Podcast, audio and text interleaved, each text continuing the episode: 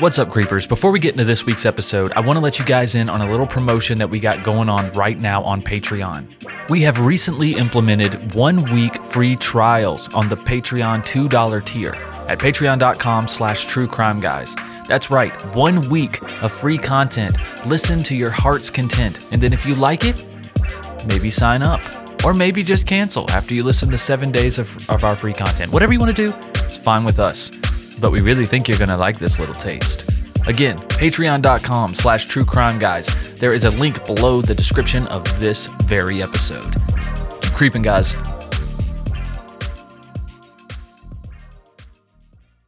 Uh, g- good afternoon, everyone. Uh, this is your captain speaking. Uh, we're just about ready for takeoff now, so, uh, Shit, everybody move now. Go, go, go. Inside, everybody inside. To the stairs, quickly. Everyone head to the roof. The helicopter's waiting there. Go, go. No, no, no, you're lying. That that's what demons do. They lie to cause men of God to doubt. I'm not telling any lies now, Father. I can feel it in your soul that you know what I say is true. There's so much blood everywhere. Where be the rest of him? I I can't tell. What is doing this, Mr. Simon? That couldn't have been done by no man, I swears it. I don't know. I don't know. From the minds of true crime guys comes Sandu Stories. Our brand new channel devoted to our previously Patreon exclusive content, where we'll be bringing you our own version of true crime what ifs and other audio dramas, one season at a time. Join us wherever you get your podcast. Now, let's get strange. I can feel your fear growing and your faith dwindling. It's an intoxicating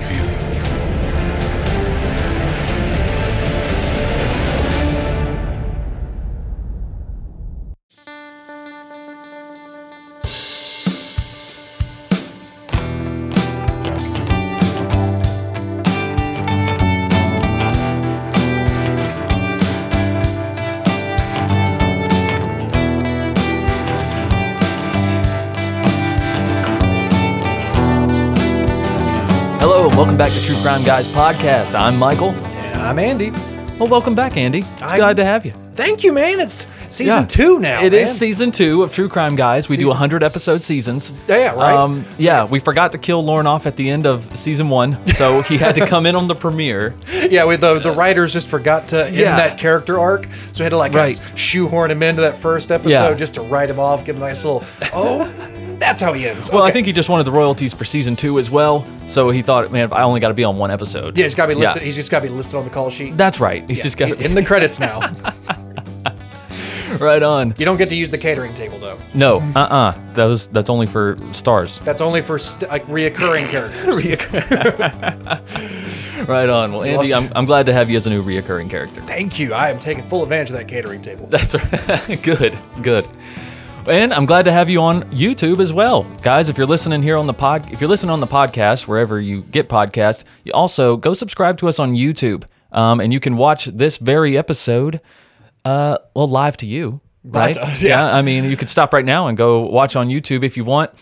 Uh, my lovely wife Kristen edits the videos, and she puts in all the pictures that you want to Google anyway. So it's perfect, right? It's like that old saying: they haven't seen it, it's new to them. Yeah, exactly. Saves a lot of time. Saves a lot of time. Also, some other big news with True Crime Guys Productions. I won't spend a whole lot of time on this. You may have heard the ad uh, before the episode, but we are offering free trials on Patreon now for seven days on the $2 tier. So, what you can get on that tier is access to every single Patreon exclusive uh, that Lauren and I have done over the last six years, as well as our first 50 episodes of TCG Proper in the vault. So, you get access to all of that. I'm doing all the what the audience is doing right now. Oh, is that- is that what you're do- I was silently- wondering. Yeah, It's I was so reacting distracting. to how they were probably listening If right you- now. They were going, "Oh my god, amazing! Yeah. wow!" It's just one of the benefits of the YouTube channel. You get to see Andy acting a fool while I'm trying to keep a straight face and say important things. yeah. Like for instance, uh, we are taking case suggestions right now, Yeah. which it's something I'm going to do a lot.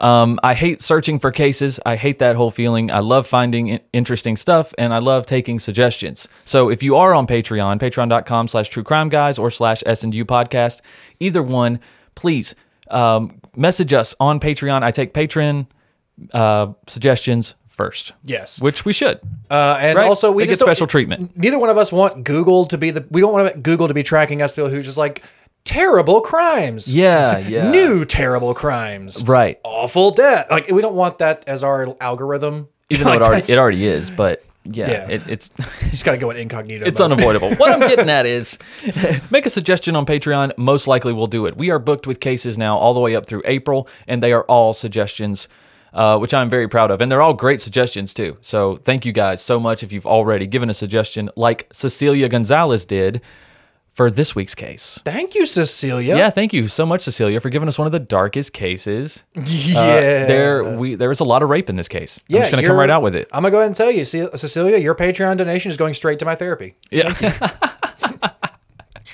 yeah, Andy's still new, Cecilia. You can't break him in on a case like this. You're just gonna break me on a Gosh, case. seriously. Break me In. We're not trying to discourage him. trying to destroy me. Yeah, we're doing an old Wild West case next week, so that'll give you a little break for Patreon. That's the only hint I'm giving. Bang bang. Also, a suggestion, which I'm super excited about. I love those palate cleanser episodes where it's just a, a fun history lesson, you know? Yeah. All the people that are too old and all the people that knew them are gone. And it's in the Wild West. Most of them were pieces of shit, anyways. Yeah. It's like, pretty much that's you. Ha- if you were in the Wild West and you lived past twelve, you kind of had to be a piece of shit to Yeah. make it past twelve. So Right. yeah. It's a dog eat dog world out there. yeah. Speaking of pieces of shit, how about Reynhard Tambos Maruli Tua Sinaga? Huh?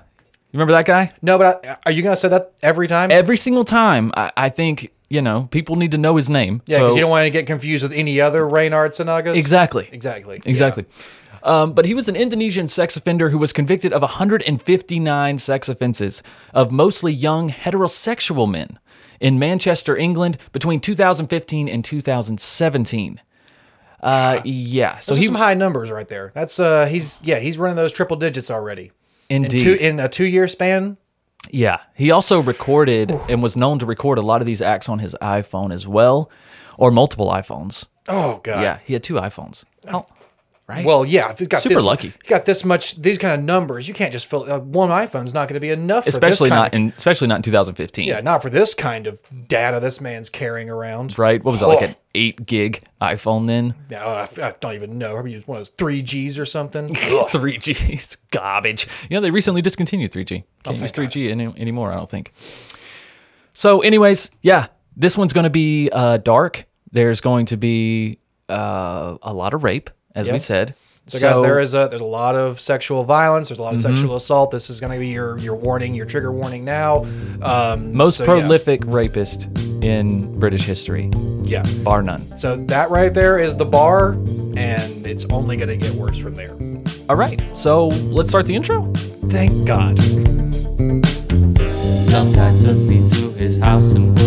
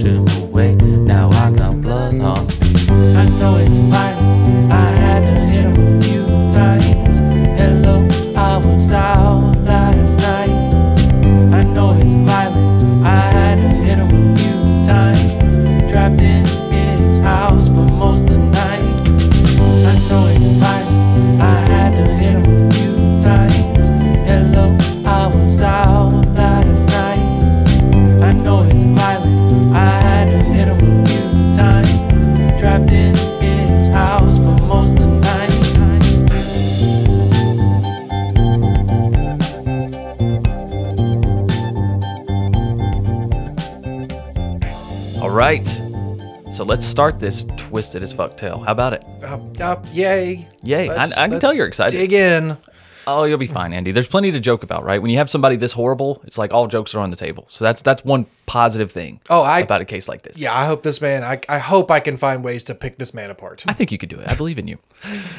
so we're going to start this twisted tale back in June of 2017 when a teenage rugby player wakes up in a strange flat on his stomach with a stranger on top of him. Now, we're not going to use any of the victims' names because they're left out for, for one, they're left out of almost every resource I found. Yeah. Um for and you know, they're still alive. And a lot of these some of these people are probably still not probably, they definitely are walking around still unaware that this happened to them. And sometimes in this type of case, ignorance is bliss. Yeah. You know, uh, Reynhard Sinaga is gone away for life. He's never he's never getting out. Um, and even if he does, he'll be well into his 70s.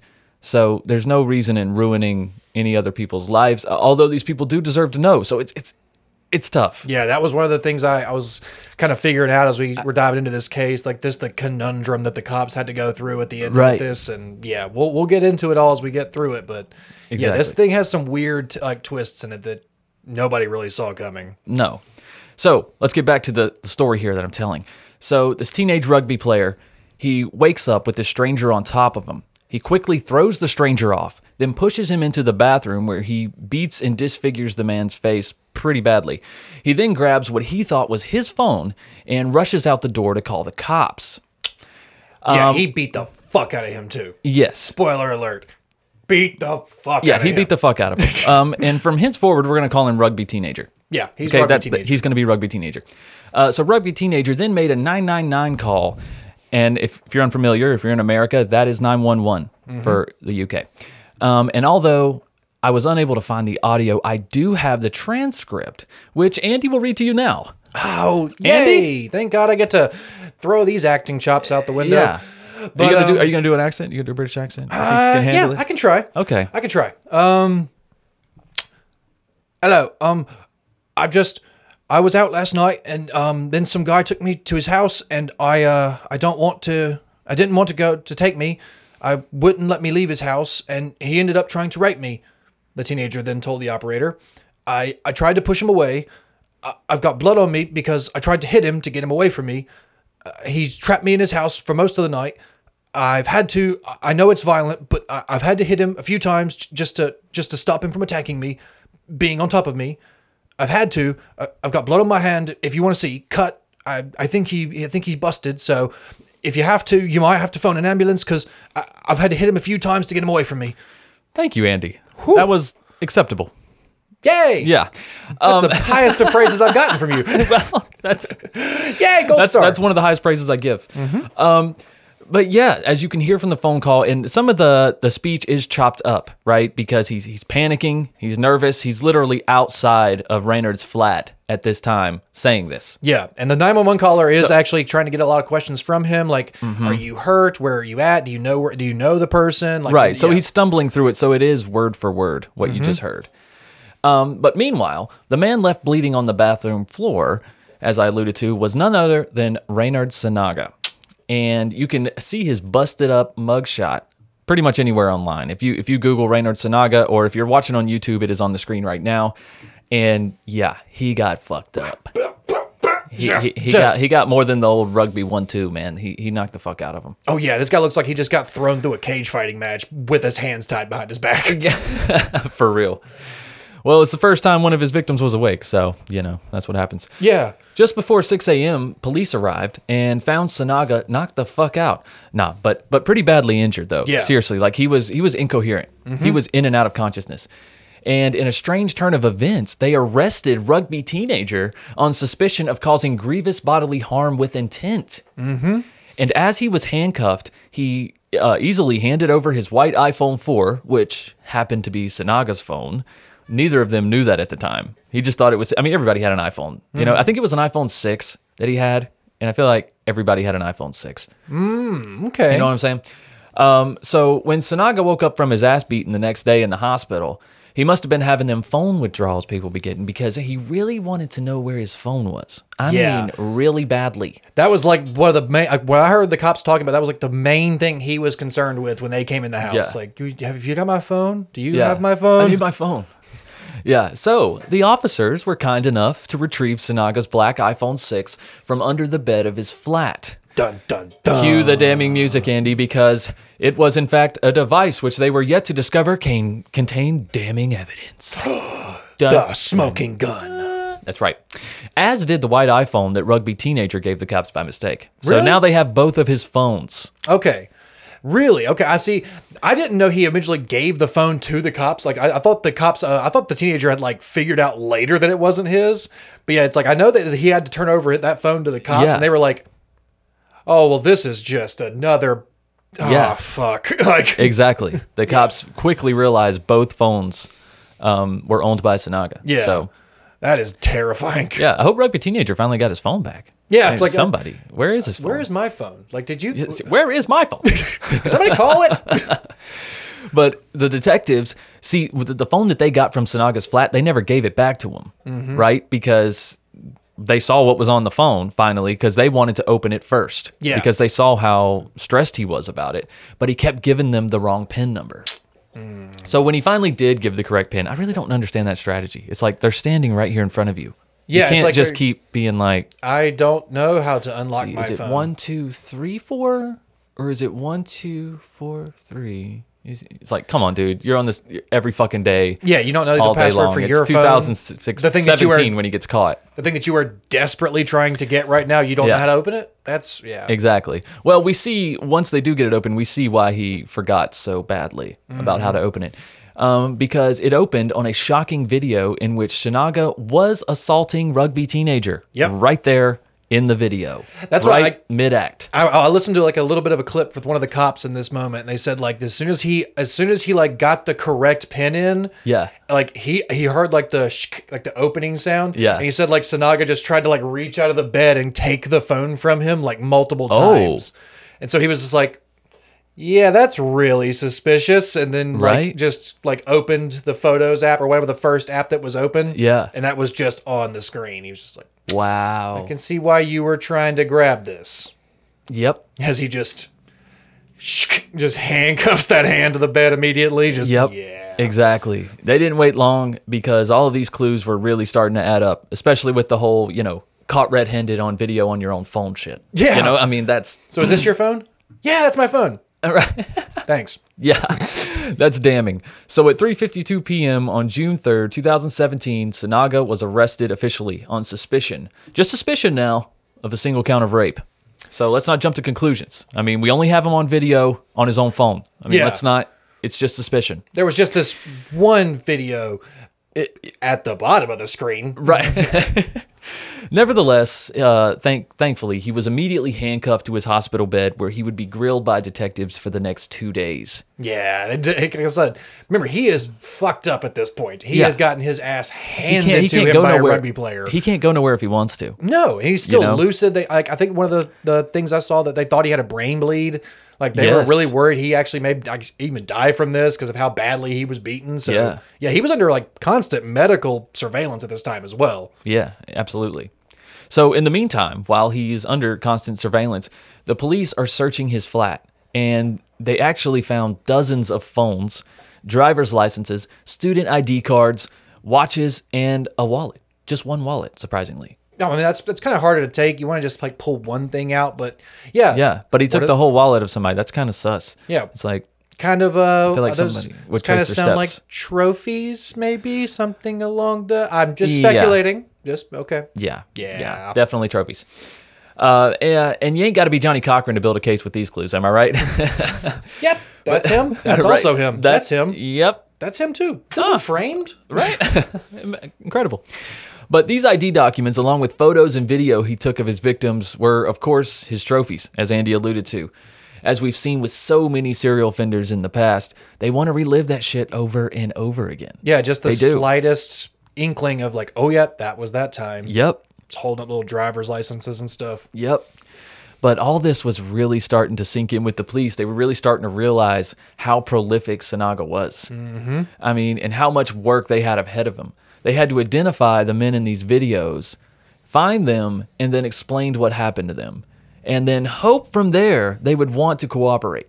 Yeah. But I mean, who wants to cooperate in something like that? Like like I said, a lot of these when the a lot of these men that the police approached were shocked to find out that they had been raped. Yeah.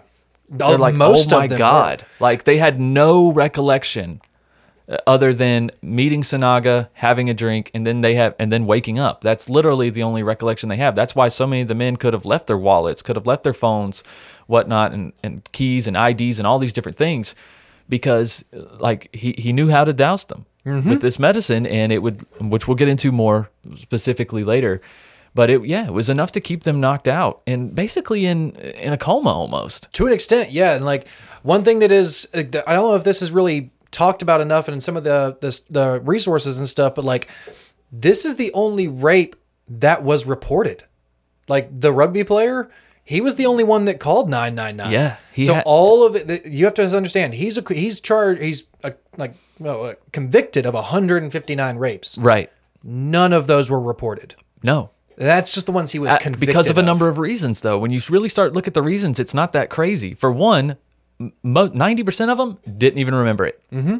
And who wants to think, even if you wake up with your pants down, you still want to be like, oh, maybe I just had to go to the bathroom. Yeah, maybe I was trying to get these. All, yeah, it's like yeah. You're not. Your first thought is not that you were raped. Yeah. Most know, of these you don't want that to did be. not think, did not have any memory of it. Had may had like a slight inkling that something had happened. But Yeah. And the ones that did, they didn't want to go to the police out of embarrassment. I mean, uh, males getting raped, it, let's uh, just put it like it is. It's not it's not looked at the same way in society. Mm-hmm. It's really not. I mean, it's tough for them to come out. It's embarrassing, and a, a lot of these men ended up making uh, suicide attempts, um, completely moving away, living in isolation. Like they just couldn't deal with it. Exactly, too. Like, and that's another thing. One of the reasons uh, these rapes went unreported is because it was it, like people would believe that this man did it. He's such a he's a very small framed, Yes, kind very of unintimidating. unintimidating, very friendly man. And a lot of the men who he had actually assaulted were larger, heterosexual, more masculine, more. That was his type. That was his type. So Yeah. he was that was who he was hunting for. So a lot of these men wouldn't even want to admit that this man took advantage of them. How did Right. they let this person do this to them? It's- Exactly. So yeah, he even had that like power over them. Yep. So and the police were were starting to catch on to this. The longer they had Sinaga in custody, the more they were beginning to see his true colors. And police claimed that he was self-obsessed, vain, and deluded. One detective said he's a sociopath. Um, during each interview, he gave no comment. He is showing no remorse, no regrets, no empathy, no sympathy. He's effeminate. He's only five foot seven, medium build, doesn't come across as threatening at all. Yeah, that's what I was He's- saying when like the, these men who were not wanting to report these rapes. Exactly. They're like, oh my god, how is this small, effeminate, Mm-hmm. gay man taking advantage of this large rugby player? Exactly. Yeah. And the detective went on to say he's well presented, well groomed, and softly spoken. So if you're looking for a stereotype of a serial rapist, he does not fit that profile, which is how I believe he's managed to commit so many offenses for such a long period and go under everyone's radar, says Detective Ali. So let's back up a little bit and let's see what we can figure out.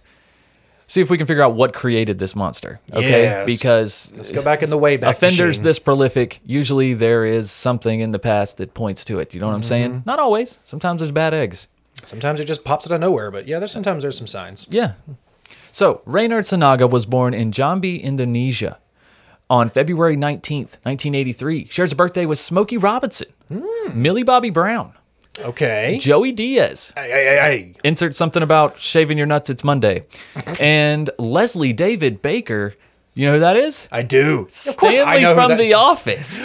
Oh, that's something we're gonna have to address on this podcast now, Michael. There is uh there's no longer gonna be any of those. Who was that? Who was that guy? What was that movie? We're going to hold you to this, Andy. I'm uh, yeah, you better. Andy is very good with uh, who plays in movies, actors, actresses, titles, directors, all that good stuff. So every time he gets one wrong, please roast him Yes. in any comments. I will. I will literally just thrash myself Because he does I- that to me every episode. He's like, "Oh, actually, in Sander, uh, it actually wasn't Marvel; it was DC." yeah, yeah, I do. Yeah, I do. I'm usually the one screaming at my head, like just in my own head every time I listen to the podcast.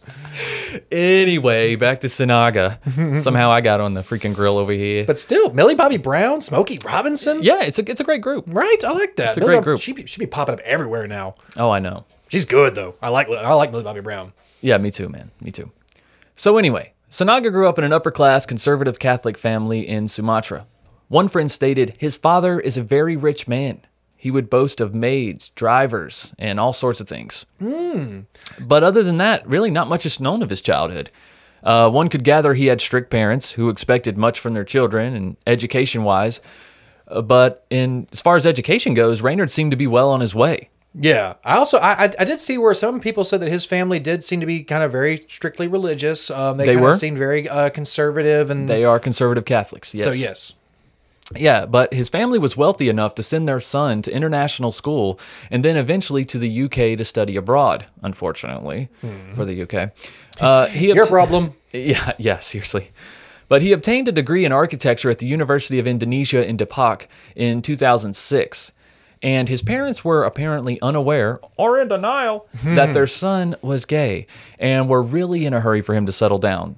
And I imagine he was like, uh, yeah, uh, I want to go to school more, actually. Yeah, I'm just I- I gonna- I don't want to get married because I want to go to school more. Yeah, I'm just gonna go That's to a different country. Yeah. way far away from you guys, and just be, go to school. Yeah. Yeah. For a long time. And a lot, I, I even heard some of their friends being like, they they had to have been in denial. Like, they're like some of his friends said, after talking to him for five minutes, you would know that he is I don't think it even took that very long. gay. Yeah, it's I like think they were, yeah. his they- his parents had to have been in just deep denial about this whole thing. Yeah. Well, I mean, he was also the oldest son as well. You know, Mm-hmm. the oldest of three children. I think he had two younger siblings. So, you Yeah, know, they were really carry counting on him. Yeah, that- does carry a bigger weight in that culture and stuff does. over there. Is the being the eldest sibling and stuff. He Mm-hmm. had a lot of responsibility to his youngers. Yeah. But he wanted to escape all that responsibility. And it was 2007 when he first arrived in the UK on a fresh student visa, where he quickly nestled his way into the welcoming city of Manchester.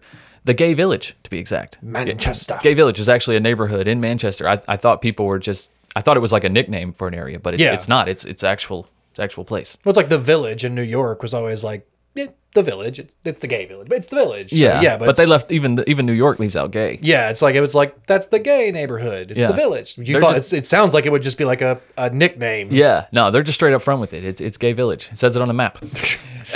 but he uh, he set up shop in Gay Village and began studying sociology at the city's Red Brick University. His family paid for everything, of course, so he only had to worry about school. But I can imagine that would give one a hell of a lot of free time. Yeah. His like I said, his father did come from a wealthy, uh, or he came from a wealthy father, and like his Yeah. parents basically just covered everything for him. I think he did have some jobs. I think he worked as like a bartender or maybe like a waiter or something. But I mean, I think this was just more or less for play money. Yeah, it's not something he had to do out of necessity. yeah, it was something like a barista. He worked at some like cafe or something. Yeah. It was, but yeah, it was just like a he was just a, a waiter or something Mm-hmm. like that. But but his studies came first, and he later began studying for his PhD in human geography at the University of Leeds, um, commuting from his place in Manchester. But Reynhard loved being a student. He loved being paid to go to school, which is pretty much what was happening. Yeah, Um, and he told friends that he wanted to stay in the UK for as long as possible and dreaded going back to Indonesia. Of course, where his homosex- homosexuality was looked down upon. And not only by his country, but also by his immediate family. Yes. Uh, as we alluded to earlier. His mother stated in an interview that they were, quote, a very religious family that did not believe in homosexuality. They don't even believe in their son. yeah. That's a that's a that's a very bold stance to take. yeah, I don't like, believe in it. I don't believe it exists. Um, would you like to see video? or- You want to? I can show you some stuff. Yeah, right. A quick Google search, and you can see that it does, in fact, exist. Um, but not to mention the added stress on the family name and legacy as a firstborn male, as we as we alluded to earlier. So, but here's a fun fact for you. In 2016, Sinaga was working on his thesis titled Sexuality in Everyday Transnationalism and South Asian Gay and Bisexual Men in Manchester. So, you know, it's very broad. Uh, yes. it's Very- not, not niche in any way. No, um, no, no, it no. relates to everyone. Yeah, Um, very very easily relatable. Yes, absolutely. Which was ultimately a flop and surprisingly assessed as a failure. Um, he was able to revise and resubmit it, and he may have even finished it had he not, you know, been arrested. Yeah, maybe you should spend more time on your thesis. Yeah. But speaking of being arrested, let's talk a little bit about his attacks and his MO. Okay. Okay. How would he do these things, uh, Michael? Well, I'm, I'm about to break it down for you. break it down. Sinaga's flat was in central Manchester, which was ideal for this, okay? It was the perfect base for his assaults.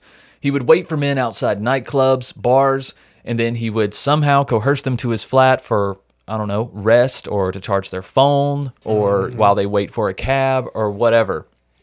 And there's tons of footage on YouTube, which is really creepy, of him just like wandering up and down the streets. You can tell, like he's he he's wandering aimlessly. It- the way he's looking around, you He's would think hunting. you would think one of two things: he's hunting or he's running from someone, and we know he's not running from anyone. That's one thing too. And like when they said he did have like a uh, a, a a flat on that uh, this strip, basically he was right in the middle of this gay Mm-hmm. village area where all the nightclubs and bars were, and he could look out his window and just watch people like just drunk stumbling down the streets coming out of these bars.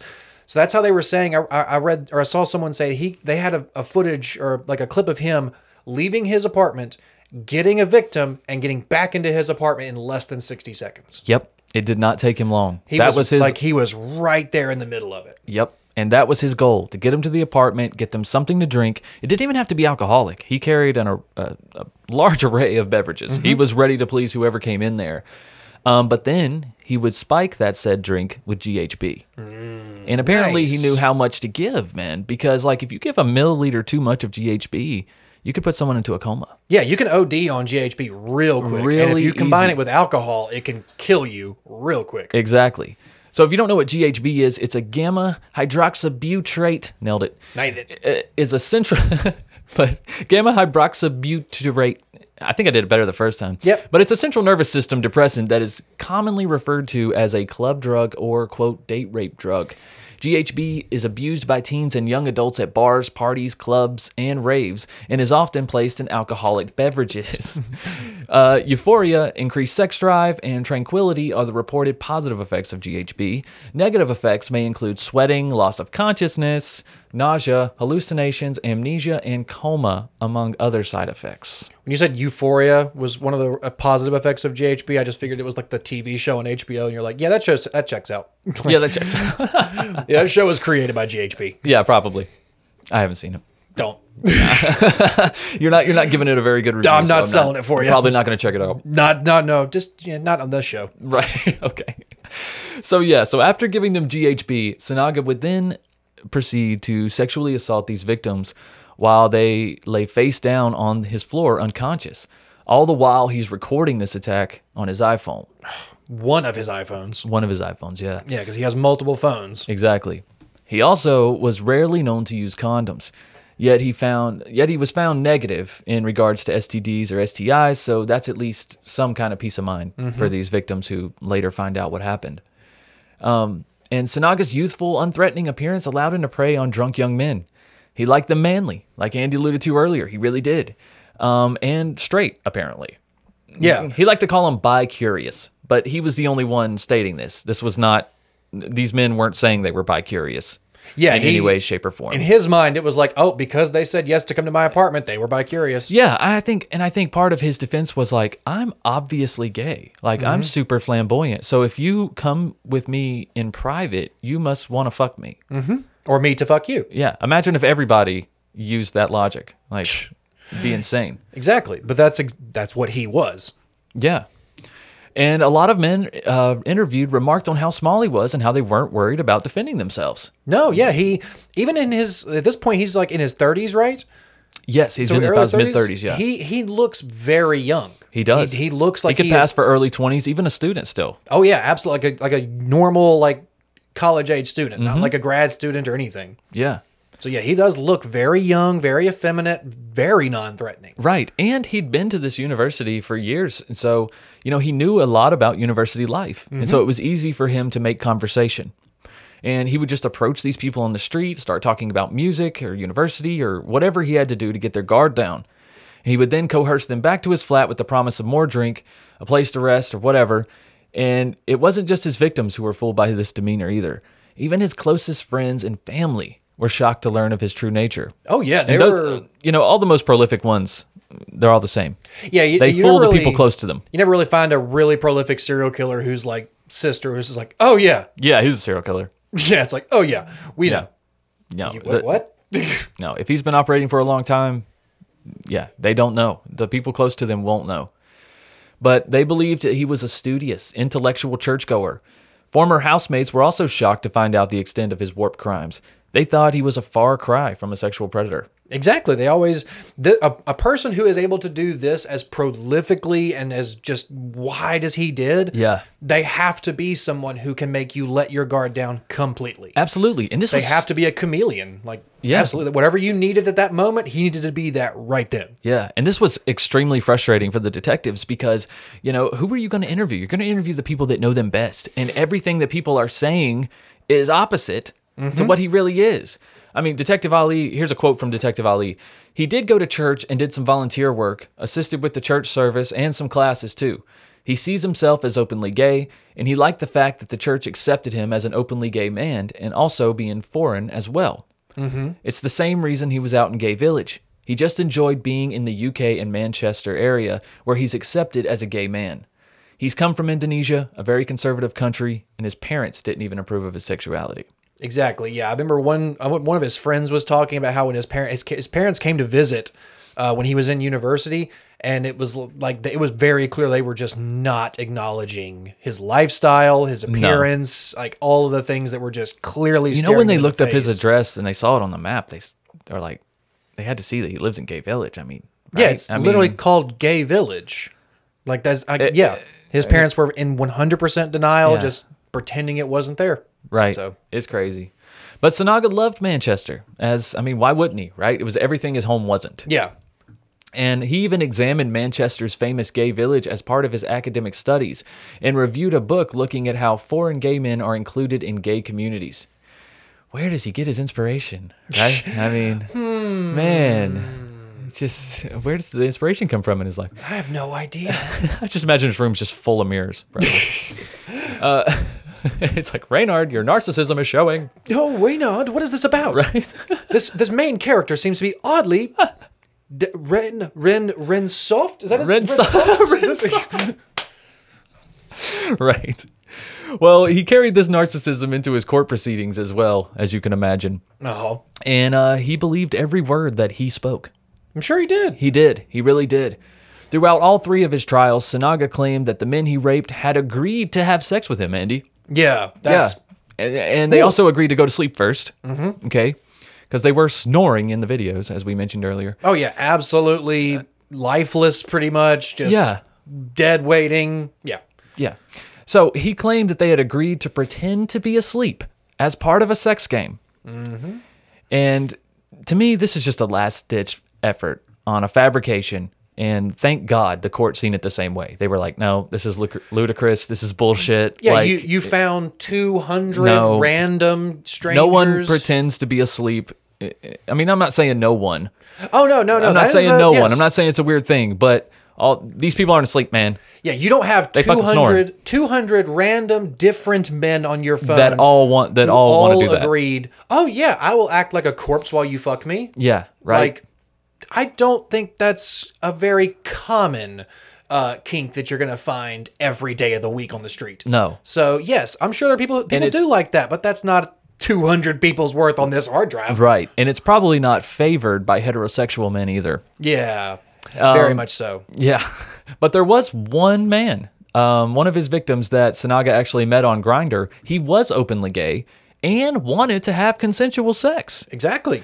There were people Um, who. That's what his friends said too. They were like, uh, he would have had no problem finding regular gay men who would be attracted Yeah. to him. Yeah. Um, but he drugged and raped that guy anyway. Damn it! Yeah. Damn it! Um, apparently he hated when they moved, man. He had that Dahmer fetish. yeah. No, no, no, no. Still, still, still. Yeah. Do you think he just like wanted to prey on straight men because he hated his father? Is this just one of those typical I think relationships because you got to you got to think his dad his dad's a hard ass right? He's very traditional. Mm-hmm. he's conservative. He's got a lot of money. He's like look how my life turned out. You want to be like me? You need to be like you know? Yeah. you I think it yourself was a also family and this and that I feel like it might have been part of just like a power thing because he was this small, very gay, a very effeminate man, and he was yeah one. He but like- lots of gay men are they don't they don't want to have power over straight men They Well, no, I'm saying he was expected by his family and his culture to be this strong, straight, masculine man, and then he, but he's like, I'm not that, so I'm just gonna take, I'm gonna take. I'm gonna power. show you I'm better than that I'm gonna take power over those men. Mm. I'm going to, I'm going to assault those men and abuse those men. It was like he was taking the power from that image. Yeah, he enjoyed it. Mm-hmm. He enjoyed it, and there is a ton of evidence to support this. Um, for instance, he was very active in an app called WhatsApp, which is basically a, a text messaging app. If you're unfamiliar, Yeah, it's hi- it's widely used in for in all uh, foreign countries and stuff to just Yeah. enter uh, enter text and stuff. It's- exactly, and you can have you know multiple. You basically have chat rooms, private chat rooms. But in a lapse of judgment, Sinaga told friends in a WhatsApp group about what he claimed were consensual acts. Um, he especially loved to brag about quote turning straight men, more like turning them over on your floor unconscious. Yeah, am I right? turning, turning tricks on them. Yeah. He saw turning heterosexual men as a sport. In reference to a victim that he found arguing with his girlfriend in the factory nightclub, he told a WhatsApp group, Super Ray saves straight boys from their monstrous girlfriends. Yeah. Hmm. Man, so you can see the way he's bragging about these types of things. He's man. really justifying some things, isn't he? to somebody. Trying to to himself at least. Yeah. And in another chat, he told a friend that he would soon be living alone. And they replied, Well, you can get in lots of straight boys, darling. Mm-hmm. Yeah. Sinaga replied, Ha ha ha. You mean like this one? And then he proceeded to send a photograph of a victim that he had just taken hours before of a man unconscious on his floor. Damn, that is.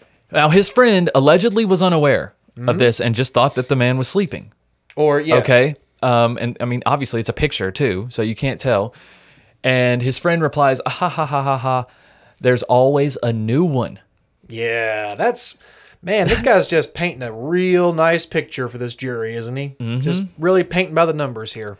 Then Sinaga goes on to to describe the man. He says he's silly, like typical lads, lads, and he's got a lovely masculine Southerner accent. Probably not like ours.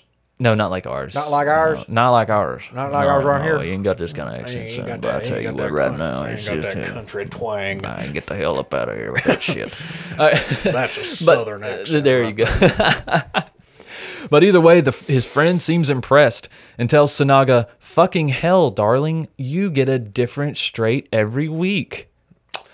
Really? Seems to be like that. Kind Yeah. of with the numbers you're putting. He up. really likes to. He really likes this this facade out there, as if no man Can resist him. deny him. Can, like yeah, he is, can yeah, he is him. irresistible to straight men. right. That like it doesn't matter. Like even the straight men want me. Even Everyone the straight men. Yes, everyone does. Um, but Sinaga replies, just quote, black magic and Manchester is a magical city. He adds, city of gay romance, city of gay love, with a bunch of O's. Sounds like a Lady Gaga, like just a fanboy for Lady Gaga. Black Magic Manchester is magical city, city of gay romance, city of gay love. Okay, that's a hit right there. That's a million dollar. That's a hit right there. But yeah, it's like it literally does. It does sound like a like a Lady Gaga message board. Like, Yeah, like, it does. Waiting for her to come to Manchester. Yeah, and apparently he talked a lot about this black magic because another friend joins in the chat and says, Black magic, yeah. Ray makes drink potion of gay love. Ha ha. Ooh. To which his first friend responds, I know. I want the formula. Just sends a prescription bottle. Sinaga then references um, a pop song by the group Little Mix. Um, the pop song is actually called Black Magic.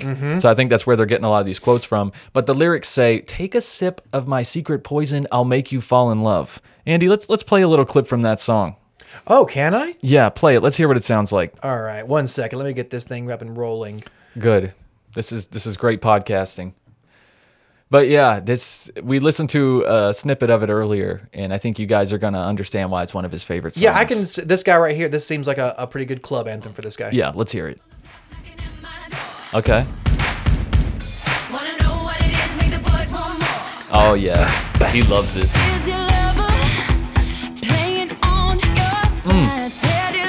Okay.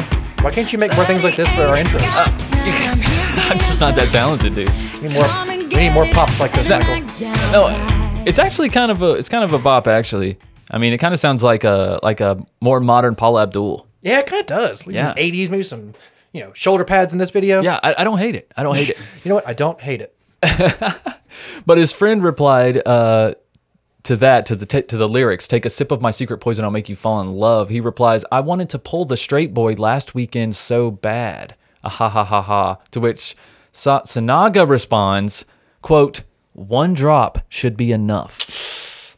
Yeah, especially if you're talking about Okay, uh, so GHB. see what I'm saying? So when he says that, obviously these friends have to know what he's uh, alluding to, right? It's like they can say that they are ignorant to what he did and all that stuff, but I mean, but you guys are uh, recognizing the fact that he's using some type of drug on these people, Yeah, whether whether they think it's just putting them in the mood, it's like an ecstasy thing. Yeah, it seems like he's it's it's very highly alluded to in all these texts. What they all are kind of like. What's the unspoken thing they're talking about? Mm-hmm. So yeah, it's they're all kind of dancing around the the the unspoken. Uh, are you date raping these people? But yeah, they're all kind of Yeah. like, yeah, you go, Ray. Get it, darling. Yeah. Another friend then joins the conversation and asks if Sinaga met the student on Grindr, and then adds, quote, Finally, I can see the inside of Ray's room. I was always forbidden to go behind the magic door. Ha ha ha. I guess this was a, a past roommate of his. Mm-hmm. Okay. And he's alluding to the picture that Sinaga sent of his current victim in his room. Yeah. So he's saying, Wow, finally I can see inside his room. You know what I'm saying? And Sinaga says, You have seen it, lol. And he replies, Briefly, you were always screaming, No, it's too messy. Then we were joking, male dead bodies were piling up under the bed. Haha. That's always such a great thing to joke about. with Right. Your friend. Oh, Love joking about bodies piling up. Um, so Sinaga replies, ha ha ha ha ha, like just an enormous amount of laughter. Actually, discreet straight boys sanctuary. They are hiding in my closet. this sounds like a like a Dahmer thing he would be saying. Or Yeah. Like he he really thinks that he's like saving these undercover gays who are living this this life as heterosexual men um, involuntarily. Yeah, like he's giving saying? he's giving them what they're missing out on. I really think he believes that. Yeah, he's a he is legitimately a narcissist, and he is one hundred percent just like he's kind of like a masochist. He's get he gets off on the power he has over them, on the pain he's He caused does. them. So Yeah. Later in the conversation, Sinaga again referencing his latest victim, he said, quote, he was telling me about the arguments with his girlfriend and that he was fed up and needed to escape. LOL. And he said yes for rescue. To which his friend replies, quote, Robin Hood, stealing from the straight to give to the gays. Ha ha. that's the moral of the Robin Hood story. Yes. Yes, that, that's pretty much it. At least men in tights. um, apparently, Sinaga spoke to the man's girlfriend later on and explained the situation, then took to WhatsApp to speak to his friends about it. He wrote, Ladies, I've got a surprise visit, lol. The girlfriend of the boy from last weekend. So Like- apparently, eh, eh, his, la- his last victim's girlfriend actually tried to find him. Yeah, so he adds, yeah, so many drama, but they seem lovely. She wanted to meet me, so they knocked from door to door in my building. LOL. Yeah, just Jesus. to just to find me. How sweet. He then sends pictures of the victim, says he's only 19 and writes, "His gay boy affair, me only 16." Ha ha ha. So he's telling people he's 16 years old. Just part So it's just part of getting his guard. He is in his 30s at this time. Wait, he sends picture of the victim, says he is only nineteen, and writes his gay boy affair, me only sixteen. Yes. Ah, is he saying he would the boy was sixteen? No. because it uh, the, the to what it says the which his friend replies, "You always flirting with these young boys, oh darling." So it's like, are you trying to like? Well, 19 is young too. Still, his yeah. friends know he's in his 30s. That's just- Andy. You yeah. see what I'm saying? I can't believe his. fr- Like, it's just so hard to see his friends just like kind of just bantering back with him about it. Like, you always flirting with these young boys, oh darling. Like, Right. I mean, I know when you're around your close friends, you say the darkest shit, mm-hmm. right? And and of course they think this is private. Yeah. So you kind of have to give them that. I mean, all this came up later on, but it's just some of the things they say. Like it's just it's hard to it's hard to dismiss it as like you you had to have known at some point. Oh yeah, there is some damning evidence. Like when he says one drop will do it, honey, or whatever. Mm-hmm. Like so then another friend joins the conversation and asks, "But baby, doesn't she know you slept with him? Didn't she want revenge?" LOL. To which Sinaga replies, "We did not talk about it, so I presume she doesn't know." And adds, "They were arguing that night. He told her that he was at his friend's. I think she was just wanting to prove that he was not lying." He later adds, "The girl seemed lovely, but he's too good for her." Oh my god. He then claims that he met her before and states that he has added the couple as friends on Facebook, both of them. See, he likes fucking with them. Yeah, that's something that I was I was kind of wondering if if, if we're going to talk about it because that was something that uh they did kind of find out during the end of the investigation where he was like because like you said he kept those trophies, he Yes. kept IDs and passports. He would go and like friend these men on Facebook and Yeah. follow them or comment or message them sometimes. Yeah. And like didn't they didn't really know who he was sometimes. So like I know. Yeah, It's- he was. He, like I said, that power, that control, that that pain, he was still getting off on after way long after the the attack. Yeah. He says the boy is too good. He is calm, relaxed, and always listens. He deserves a better girl like me. Ha ha ha ha.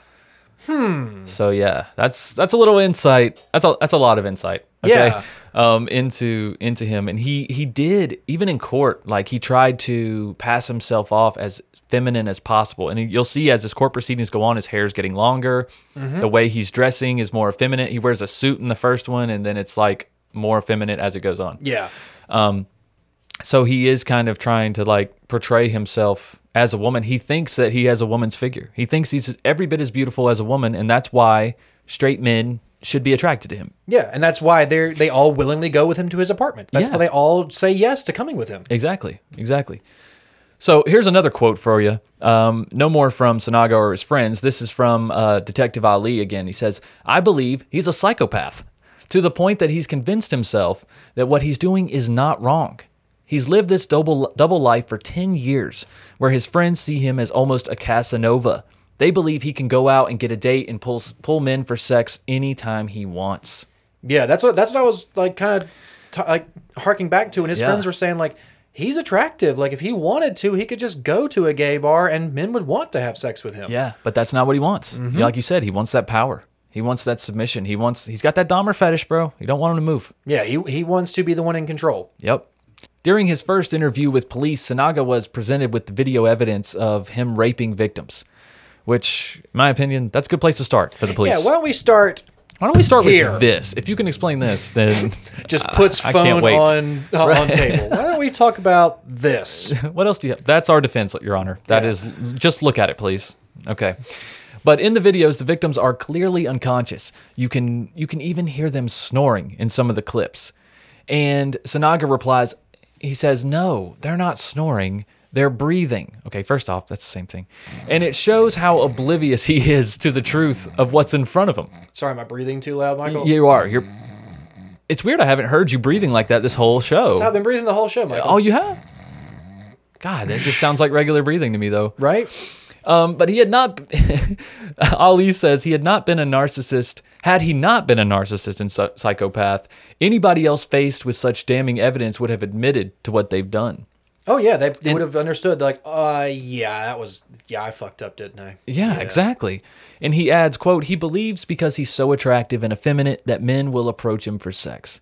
And he believes he's particularly attracted to bisexual and bicurious men, and he always takes them up on their offer, he says. If they were the ones approaching you for sex, why is it always you like stalking out your apartment window Right. for someone stumbling home drunk? Yeah. and you run out to meet them real quick. And Why do you have their IDs? and offer them to come back to you? And you never lure, just- you never ask them, "Hey, do you want to come back to my apartment and get fucked?"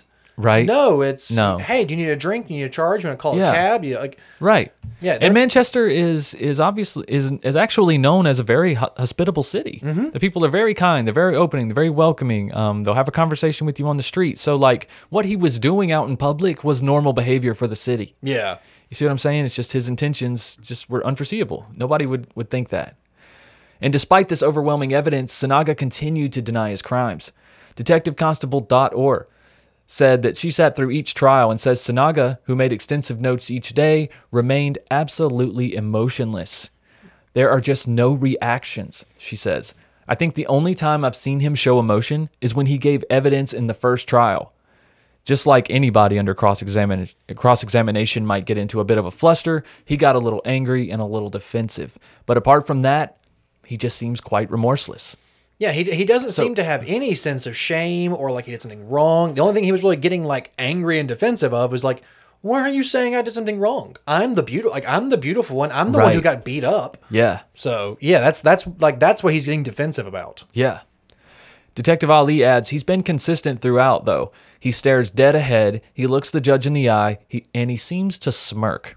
Mm-hmm. Um, don't these people always, don't these narcissists, they always seem to, even if they're not doing it. It's just like you, once you learn so much about them, you're just like, ah, he's just smirking underneath that frown.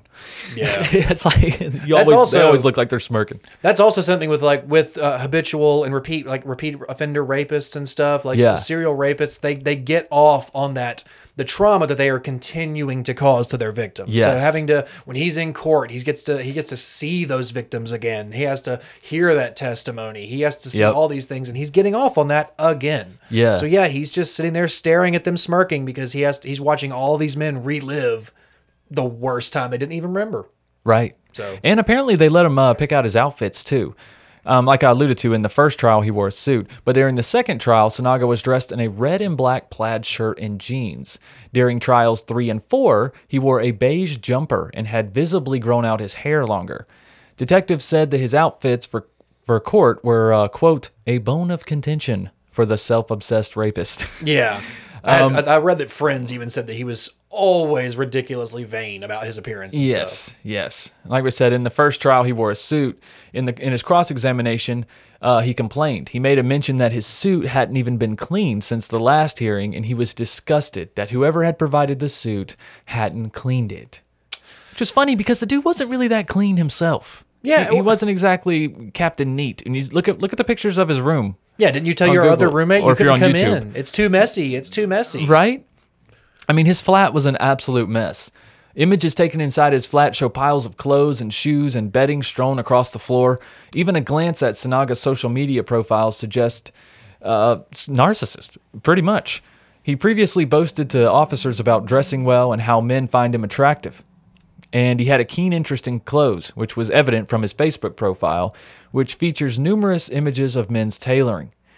And the timeline is also littered with selfies and videos of Sinaga lip syncing or dancing to pop songs, including Robbie Williams' Love My Life and a cover version of Radiohead's Creep. Goddamn right, you're a creep.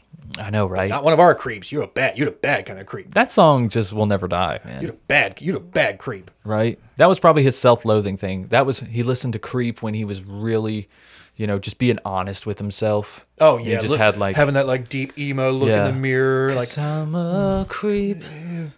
Yeah, absolutely. And for one thing, another thing to think about is like, yeah, his his apartment is probably a wreck because he's putting all of his like energy into his facade of being a good student and friendly person, Yes. and his nightly sexual a- attacks. Yeah. So that's the only time he's putting energy into And these also- two things. He does he doesn't care if he has to clean anything up. Exactly. He's not trying to get a boyfriend to come over and actually like him. And also, when one of your private aspects that you don't show anybody is so terrible as raping people, so dirty as that, things like having a dirty room or whatnot in private, they seem less significant. yeah, that if You know what that- I'm saying? That Like, doesn't it- bother you anymore. Exactly. That's what oh, I'm the saying. bed's not ca- made. Sorry. Right.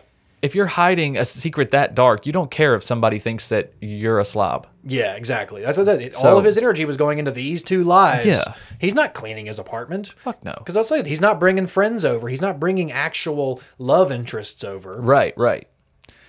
And uh, a lot of his posts on social media included images of pop culture and pictures of Manchester, and he was very proud of his new city.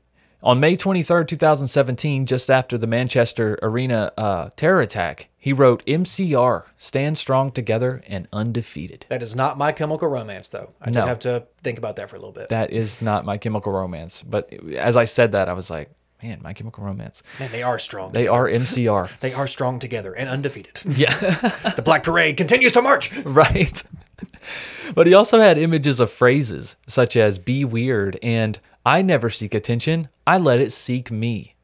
Hmm. And of course, selfies. Andy, so many selfies. Let me take a selfie. Let me take a selfie. so many selfies. Let me take a selfie. All of the selfies. Take a dude. selfie. Literally. Should we take a selfie? yeah, we should take we should take a selfie. That'll be Look the right thumbnail.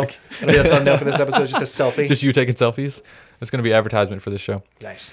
Um, But all right, let's get to the sentencing and let's get to the court hearing. All right, let's see what this bastard got for all Let's- this shit. Put this man in a fucking hole. Right? Just not like the ones he was trying to get into. Put him in like the fucking solitary, Right. deep down in the bottom of the prison. Put him in that Charles Bronson room where he's just gonna Right. sit there and just stand. Well, you know they're not going to kill him because the UK doesn't kill people. But I mean, I don't know. Even in the US, because he didn't, he, he's not confirmed of any murder. So Still, like I said, put it, he needs to go in that Charles Bronson prison that they put Charles Bronson in where he has to Yeah. just stand. He can't sit, can't do anything. Just, yeah, with Charles Bronson and let him kick his yeah. ass. Put him in the same that what that one person's. Yeah, right.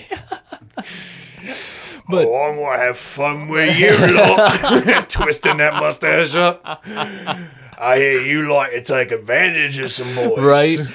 Yeah, Charles Bronson be the one to make things right.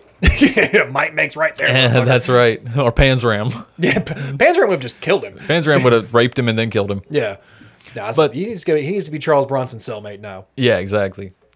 But in court, for starters, uh, the jury got to hear Sinaga's mother and sister's positive character references um, that they made for Judge Goddard. I don't really know what they said, but the judge's response to this is everything. He looks in Sinaga's direction and he says, Guys, guys, say this one. I want, I'll deliver this. I got my, my Okay, cold- uh, my, my judge. All right, my judge is deli- ready.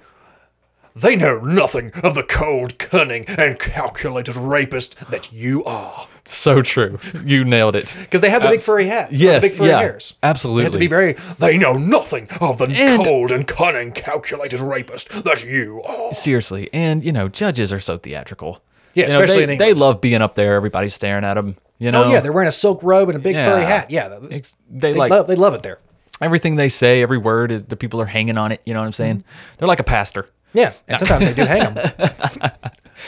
But members of a church that Sinaga had attended also provided a reference, which I also couldn't find, surprisingly. Yeah, they took that down real Um, quick. Yeah, they took that shit back. Yeah, he's such a great guy. Look at the videos. Never mind. Where'd that post go? That, that just deleted. no, so- he wasn't. I, I don't think he was a member That was here. no, that was a different Rain. That's why Yeah. we, that's that No, was I- Reynhard Sinaga. Was it- you sure it wasn't Rain Soft? It was Rain Soft. Rain Soft. Yeah, that was Rain Soft. But as he was handing him a life sentence, the judge told Sinaga, It is almost beyond belief that someone who professed Christian beliefs could at the same time have committed such wicked crimes. Oh yes. Yeah. Oh yeah. It's it's not, man. You ever heard of BTK? Mm-hmm. Like, come on, dude. Adamant churchgoer. Yeah. Adamant like churchgoer. Leader, deacon, Yeah. Sunday school. But his four trials took place between June 1st, 2018 and October 4th, 2019, covering a total of 48 named victims out of at least 206. Sinaga is believed to have raped while they were unconscious. Police have been able to trace 70 of his victims.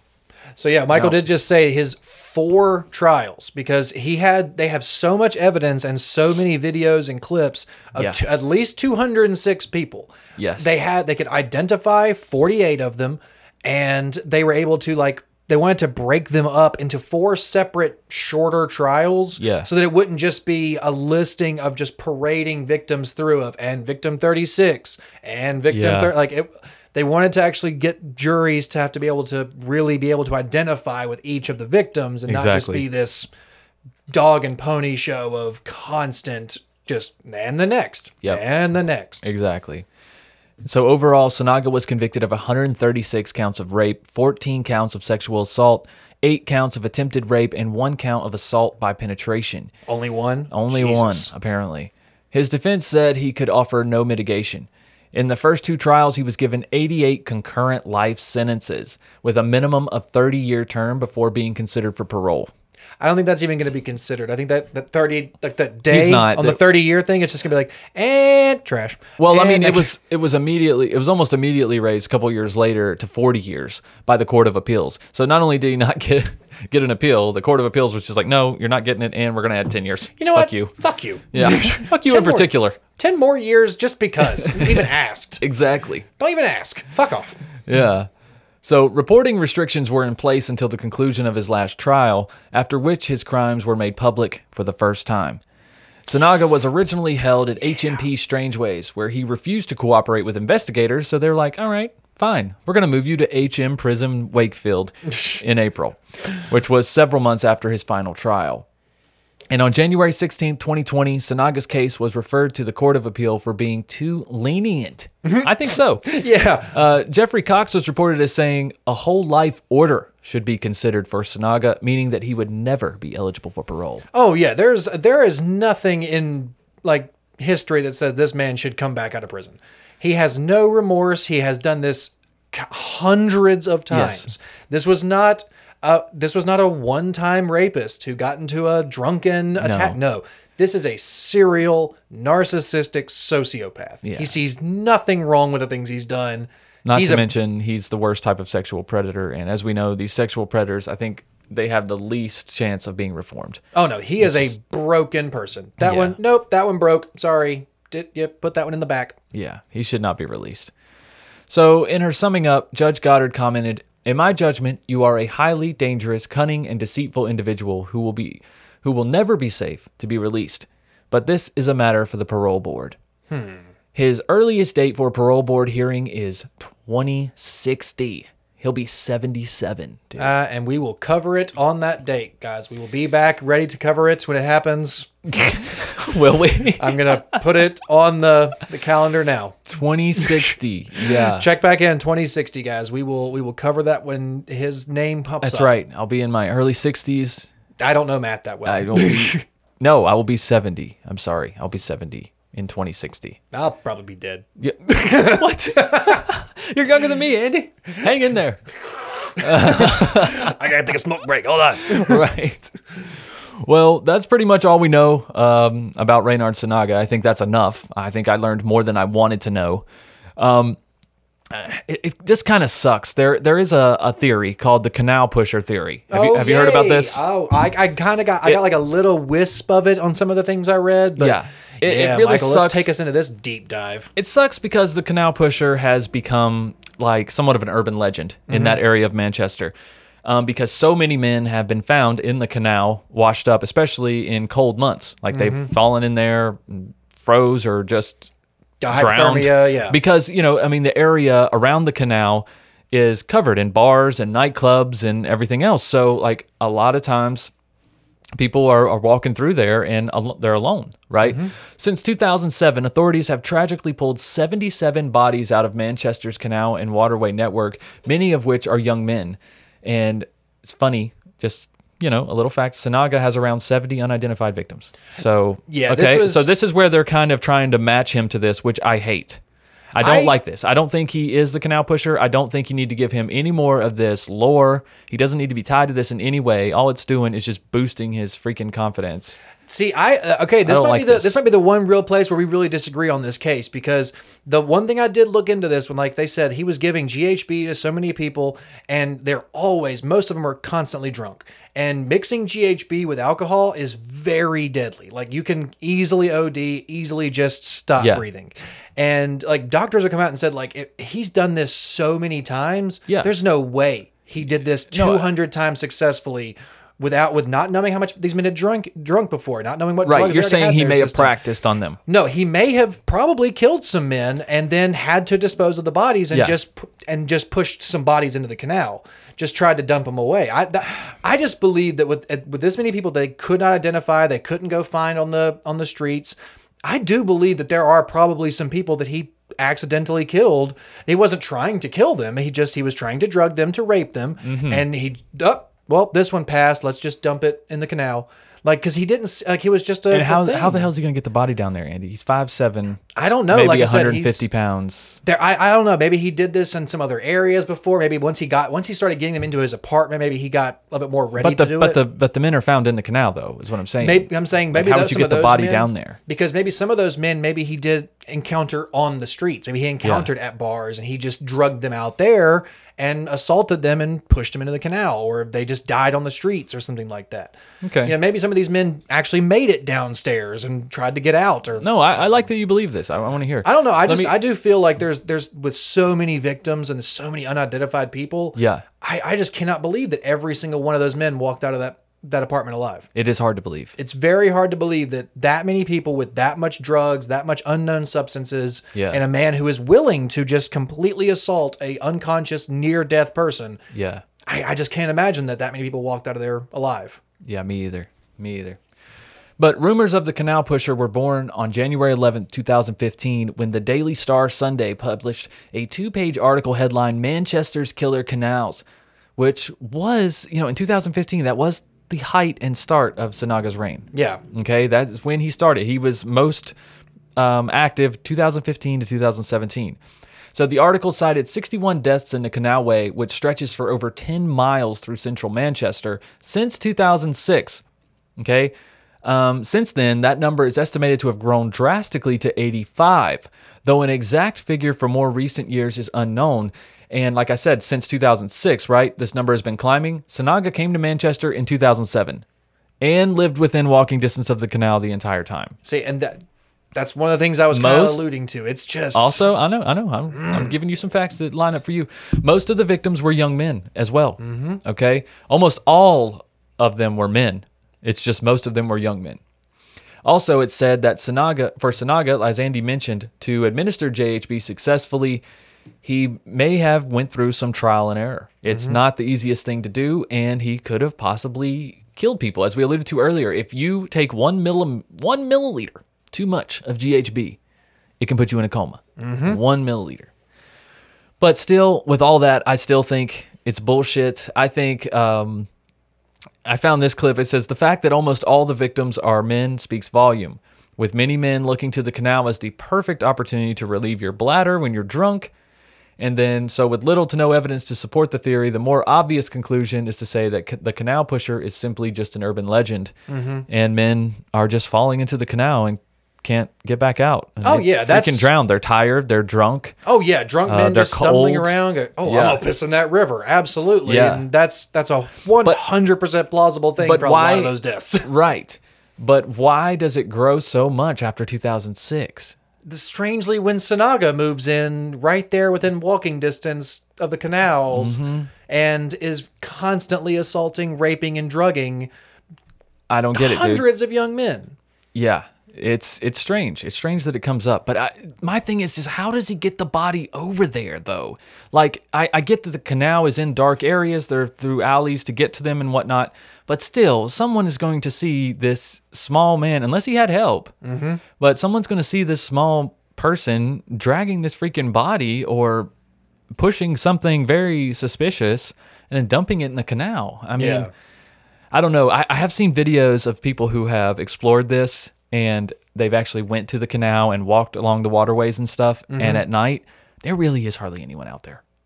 Like if you fell in, and, and he demonstrated the guy in one of the videos, um, which I've linked in the description or in the sources, and he's kind of like doing a, a spin and showing you all around. And it's it's like early morning. It's only like three or four in the morning. Yeah. And no one is around. Like he could fall in that canal right in the middle of Manchester and die. Yeah, that's that's like, Like- the that's like the what the baker's shift or something like that. That's what Yeah. people call that, like the three to four o'clock in the morning, where everybody's Yeah. just like everyone's ill to sleep except for the people who are getting breakfast ready. For exactly exactly it was it's kind of cool though in that video he ran into one other person it was like crossing this really narrow bridge with Mm-hmm. him and the person was like got a little bit confrontational they were like well, why are you filming what why are you filming me what what are you doing Yeah. like, all this- like to the point where he had to cut the camera off temporarily I believe it. Yeah. You know, i don't i wouldn't have done that probably not the right the right person to be filming at that yeah point. i would not but i wouldn't have cut the camera off after he's already getting aggressive see what i'm saying i want whatever to be found found at this point oh yeah, now at this point, uh, Yeah. let's just hold this up higher. yeah exactly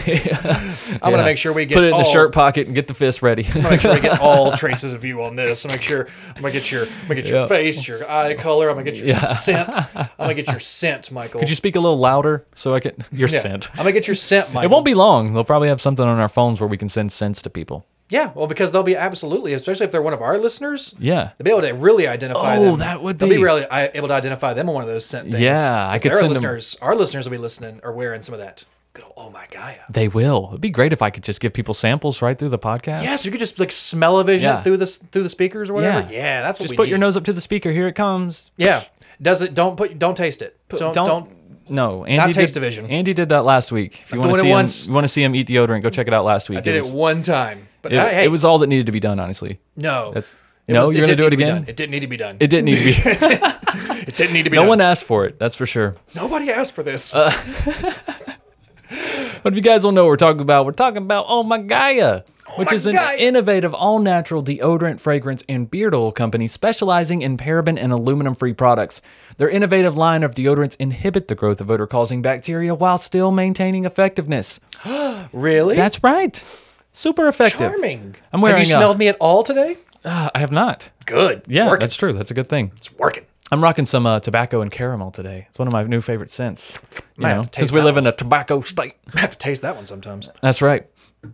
But there's tons of other scents to choose from as well, guys, like vanilla, cherry almond, sandalwood, lavender, lemongrass, Egyptian musk, another one of my favorites, coconut, dreamsicle, leather, lumberjack, honeysuckle, fireside, bergamot, amber, pear, sweet pea, sailor, barbershop, and also true crime pine. If you don't know where to start, start with true crime pine because Yeah. you're listening to true crime guys and you're obviously a true crime fan, right? Oh yeah. And you're Everybody obviously- smell a little piney. That's right. And you can use your own namesake as your code word, creeper, for 15% off at shop underscore oh my Gaia on Instagram or ohmygaia.com. That's O H M Y G A I A dot com, guys. Again, use code word creeper, ohmygaia.com. There is links to the website of Oh My Gaia as well as Tonic CBD right below this description, which Andy will tell us a little bit about now. Tonic CBD. It's true, guys. Not all CBD products are created equal, from how the hemp is grown and processed to how it's formulated and delivered into your body. Like I said, put it in there. Just get it in the body. Get it. Doesn't matter how you put it in, get it in. That's why Tonic's products really stand out with original formulas using CBD, adaptogens, herbs, and superfoods. Isn't kale a superfood, or is that a myth now? Uh, I don't know. Things are always changing. Yeah. Yeah. But this isn't changing. No. And we have been working to deliver the most effective and intentional and sustainable products possible. Tonic cultivates their own hemp certified organically at a farm in upstate New York. That hemp travels only 30 minutes to their distribution facility where it's then turned into uh, turned into a finished product and sent directly to you, Mm-hmm. ensuring only the highest quality vibes at every stage of the process. High quality vibes. You can feel those vibes. Everybody's just vibing at tonic. Mm. I'm vibing right now They're Tonic. just vibing at that tonic plant right yeah, now. hell yeah, they are. And with uh, values rooted in quality, integrity, sustainability, Tonic is committed to creating plant based wellness products that are good for the people and good for our planet. Mm-hmm. Yes, for, planet for the planet. On, for the planet. But visit tonicvibes.com to learn more and use code word CREEPER for 20% off your first order. That is tonicvibes.com again and use code word CREEPER for your first uh, 20% off your first order. That's right. And if you're too lazy to type in a URL address, it's right below the description of this episode. Just scroll down and click on that. Also, click on our link tree and go to our YouTube channel and subscribe to True Crime Guys on YouTube. Um, Guys, we got a lot of stuff we're going to be adding to YouTube this upcoming year. We're going to try to do more video on almost all of our shows. So subscribe to that YouTube channel. Again, all TCG proper episodes will be on the YouTube channel on Wednesdays, so you guys can watch them and have all types of images and funny gifs and shit that we put in our videos. You know, And as of right as of the, the time experience. as of right now, we're filming this. We are almost to a thousand subscribers right there on YouTube. So Yes. guys, get us help us get up to that thousand uh, subscriber mark, and we're going to continue to try and push that that YouTube content out there for you guys. That's right. Uh, hopefully, we have a few like kind of big things coming up down the road on YouTube. Oh yeah, so- for sure. And guys, that's a great way to help the show, as well as joining Patreon. Patreon.com slash true crime guys. Um, for just five bucks a month, you guys can get access to everything we make here at TCG Productions. It's literally a show almost four days a week. Or it Everything. is four days a week. Everything. Um, and then, you know, every other week, you got five days a week. If you got Sandu Stories coming out on Tuesdays now. So wherever you listen to podcasts, please go subscribe, rate Sandu Stories. Um, we appreciate that very much but as well as Patreon. Um, if you're on Patreon, like we say, we your Patreon suggestions got first priority. And speaking of, I want to thank Cecilia Gonzalez again on Patreon uh, for this suggestion. Thank you very much, Cecilia. Thank and you. uh, yeah. Thank you for making me learn about all these things I needed in my brain. Oh, Oh, Andy, it's just beginning. Oh, I needed this in my brain. Yeah, you did. Oh, needed to take up all the important spaces with. Don't worry. with The, the good news is that your brain can only hold so much. So, you know, by next week, you'll probably forget about them. What before it starts spilling out of my head? yes. Before I'm just oozing. Just slightly just- before. That's why we record every week, really. We just got to overlap the old stuff. Yeah. All right. Can't let that sit too long. Whoa. About to, gotta purge. Gotta purge. exactly. Pressure's building, Captain. Exactly. Like the pressure's building with this show. We got to wrap this thing up, man. Mm, I need some food. I'm hungry. I know, me too. It's lunchtime. Catering. All right, guys. Well, that's all we got this week. Again, like I say, uh, subscribe on YouTube. Check us out on social media at True Crime Guys. Subscribe on Patreon if you are so inclined. We also have Patreon free trials on the $2 tier. And it's up uh, right now. Those free trials, so check those out. That's right. And next week uh, is a Patreon exclusive episode, actually. So Well, if you're not on yet- Patreon, you will you will not see me and Andy next week. Well, better time to try one of those free plat, one of those free trials of Patreon. Next week's gonna be a Patreon exclusive. That's true, episode. and you can get it on that two dollar tier. Absolutely. So, guys, check out patreon.com and we Mm-hmm. will be we will be back on there next week to bring you guys something wild. That's right. All right, guys. Well, we'll see you next week. Keep creeping. Bye. If you've enjoyed this episode, please feel free to check out all the other shows on our TCG network, as well as subscribing to our YouTube channel. Starting every Monday with new episodes of Strange and Unexplained, followed every other Tuesday by our audio drama podcast, Sandu Stories. Then, of course, new episodes of True Crime Guys every Wednesday. And if that's not enough, head on over to our Patreon, where you can have access to hundreds of hours of exclusive content, including older episodes, strange shorts, the latest edition of Sandu Stories, and of course, higher thoughts. But until next time, guys, keep creeping. You hush your mouth, boy. Black Magic Manchester is magical city, city of gay romance, city of gay love. Okay, that's a hit right there. That's a million dollar. That's hit a right hit right there.